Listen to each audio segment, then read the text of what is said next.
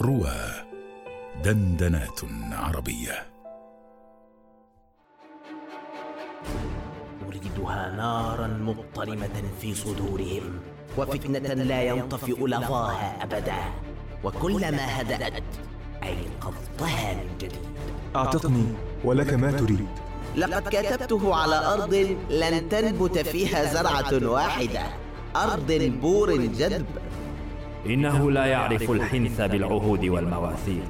كيف يترك المسلمين يخدمون في يثرب لدى اليهودي مراب جشع وقد حررهم الله من قيودهم، أو أن يحنث محمد بالعهد ويرفض التسليم؟ آه يا ابن آوى، لم أكن أحسبك بكل هذا المكر.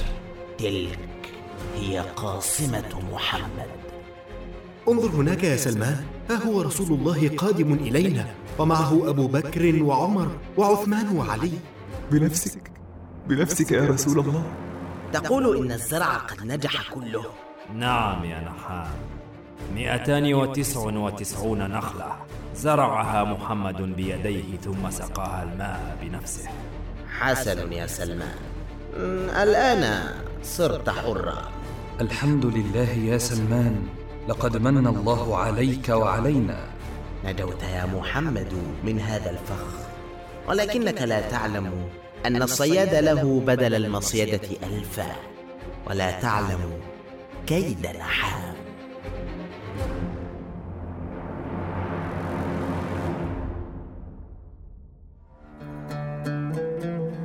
الفارسي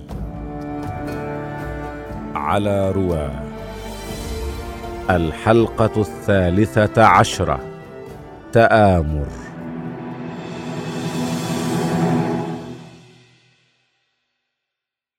من يقدر على محمد؟ لقد صارت شوكته قوية عصية. من يقدر على محمد؟ يضرب محمد ولا يبالي. أترده هذه المرة عنيفا عنيفا للغاية يا نحام. لو رأيت حماس أصحابه حين أومأ أن حاربوا يهودا لهلك الأمر. نحام، حيي بن أخطب سيد بني النضير يطلب لقاءك. فليدخل. أهلا ببطلنا المغوار. نجوت من القتل، أليس كذلك؟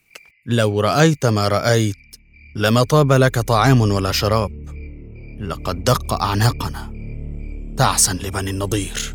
ما هكذا يكون الأمر يا حيي حين يجتاحك عدوك. فكر فقط بما سترد به عليه وكيف ستحتال على التأليب ضده. فكر أنها جولة تتركنا دوما أمام حدود السيوف، تتصنع المكر والدهاء ولا تظهر أبدا. الظاهر من السيف حده، ولكن غمده مكمن الخطر. لا يشير الفارس حد سيفه إلا إذا تمكن جيدا من غمده. ماذا سنفعل يا نحام؟ قل لنا. من مثل محمد وحوله أصحاب كأصحابه لا ينقض عهدهم باستخفاف كما فعل حمقى بني النضير. اعذرني يا حيي، قد رأيت نتيجة حماقتكم. لم أرى أحمق منكم حين استقبل سيدكم سلام بن مشكم أبا سفيان وبينكم وبين محمد عهد سواكم، حين لم تكتفوا بنقض ميثاقه علنا فأثرتم أن تقتلوه، وها أنتم ذا تعدون قتلاكم. لقد سئمت من استخفافك، فعجل بما تريد قوله أو دعني أنصرف. شوكة محمد قرشية جلفة لا يستطيعها إلا قرشي، فما بالك لو كان قرشيا يحمل ثأر الرياسة، ذلك الذي يحمله صاحبنا ابن سلول الآن. من تعني؟ أنا سيد يثرب المطاع. تعرف يا ابن سلول، لم أر شبيها لك في العرب مثل أبي سفيان بن حرب. إنه مثلك تماما، يحب الرياسة والأبهة ويحقد على محمد حقدك وأكثر. ولكن أتدري ما الفارق بينكما؟ أبن يا نحام. إنه مستقيم لا يراوغ، يكرهك فيشهر حد سيفه في وجهك. أما أنت يا ابن سلول فالتواؤك يسبق حبك وبغضك، ولذا اسمعني يا حيي، لقد أسفر مكري عن خطة قريبة مفتاحك لها أبو سفيان ابن حرب. كيف ذلك؟ إن استعديت العرب على محمد كل بطن بزعيمه فلن يصعب أمره على نصالهم، ولكن اعرف جيدا كيف تستعديهم. وما السبيل إلى ذلك؟ عدهم بيثرب، عدهم أنهم سيتسلمون عبيدهم الذين هاجروا إليهم. ضخم قوتك وعزز هيبتك، قل لهم إن كل شيء بيديك وبيد اليهود، طمئنهم بأن محمداً محض زائر، وذكرهم بقتلى بدر وبعدم الحسم في أحد. اظهر لهم كمسكين دك عليه محمد بيته دكة، حينما يجتمع كل ذلك تخرج سيوفهم من أغمادها. آه، وبمن أبدأ؟ ابدأ بقريش، فاذهب إلى زعيمها أبي سفيان وعده الزعامة وبلغه جزءا من ثمار يثرب. قريش تجلب لك كنانة ثم غطفان، يلحق بها بنو أسد وسليم، ثم يكتمل الخلط وتتحزب العرب كلها على حرب محمد. أفعل أفعل، نعم الرأي والتدبير، والله لأمحون بمكري عار بني النضير.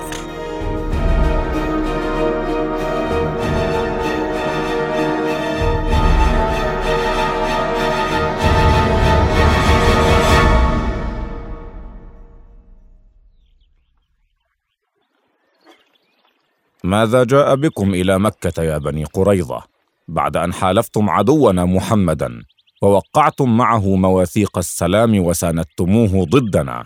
على رسلك يا أبا سفيان، إنك حكيم قريش وأريبهم، فلا تتسرع في الحكم. لقد أتتك بنو قريظة بحبرها الكبير نحام بن زيد، يعرض عليك ما يسرك ويشفي غليلك من محمد وأصحابه، فما وراءك؟ لا تنس يا أبا سفيان أنكم أنتم الذين اضطررتمون أن نعقد هذا الحلف مع محمد مكرهين. نحن اضطررناكم؟ كيف ذلك؟ لأنكم لم تحسموا في أحد، لم تستأصلوا شأفتهم بما يريحنا ويريحكم. هذا حق يا أبا سفيان، لقد كانت هزيمة أحد دافعا لمحمد وأصحابه كي يعودوا أقوى ويأتون في يوم لا نعلمه. سأسألك يا نحام سؤالا على أن تجيبني بالحق والصدق.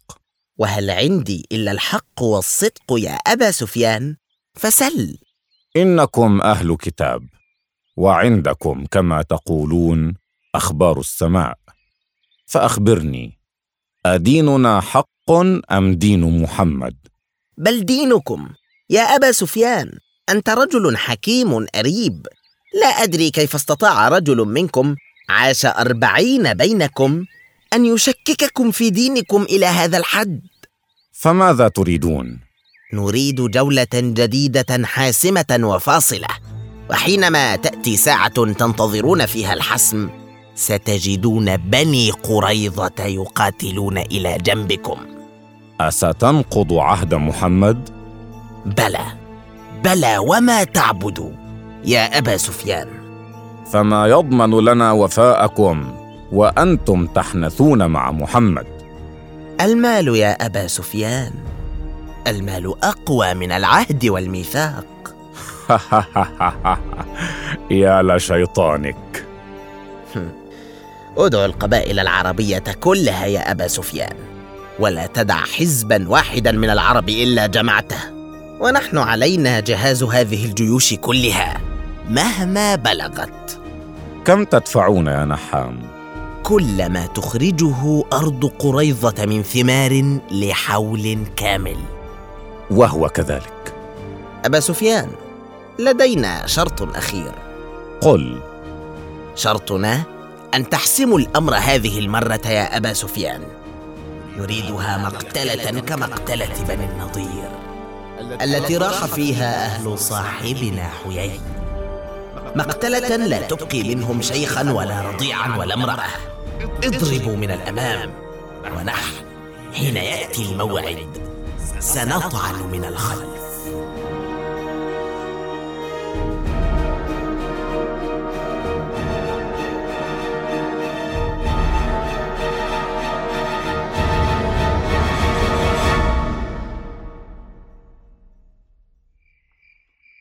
هل سنقدر على محمد؟ استفحل خطر أهو قرار صعب وعظمت هيبته.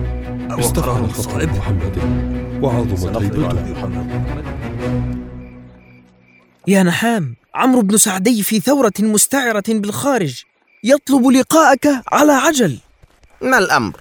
أجن ابن سعدي؟ أتريد أن تهلكنا أيها الخرف؟ ما بك يا ابن سعدي؟ أفقدت عقلك؟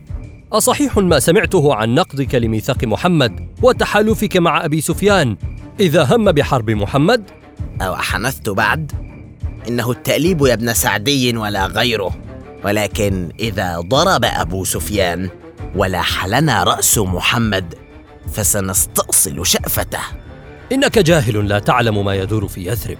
ستدور الدائرة عليك وعلينا، ولن يكون مصير بني النضير ببعيد. إنك تكالب هؤلاء الحفاة علينا، وإني إني أحذرك فقط من مغبة ما تعمل. لم يخلف محمد عهدك حتى تفعل. أما لك حين قتل بني النضير على علمه بدسائس بني قريظة ومكرهم. ليس لنا مع الأميين عهود. أنسيت يا ابن سعدي؟ رقاب القوم في يد مخبول. كف عن مكرك، ستجلب الويلات علينا. أحذرك وأعلن هنا أمامك وسأقولها أمام الناس جميعا أنني بريء من كل أفعالكم، فلست منكم ولستم مني. إني أشك في ولائك وإخلاصك لدينك وقومك يا ابن سعدي. هل سيرت محمدا كما فعل العبيد؟ افعلوا ما شئتم، فإني معتزل. عسى أن يشفع لي محمد حين تحل المقتلة في دياركم.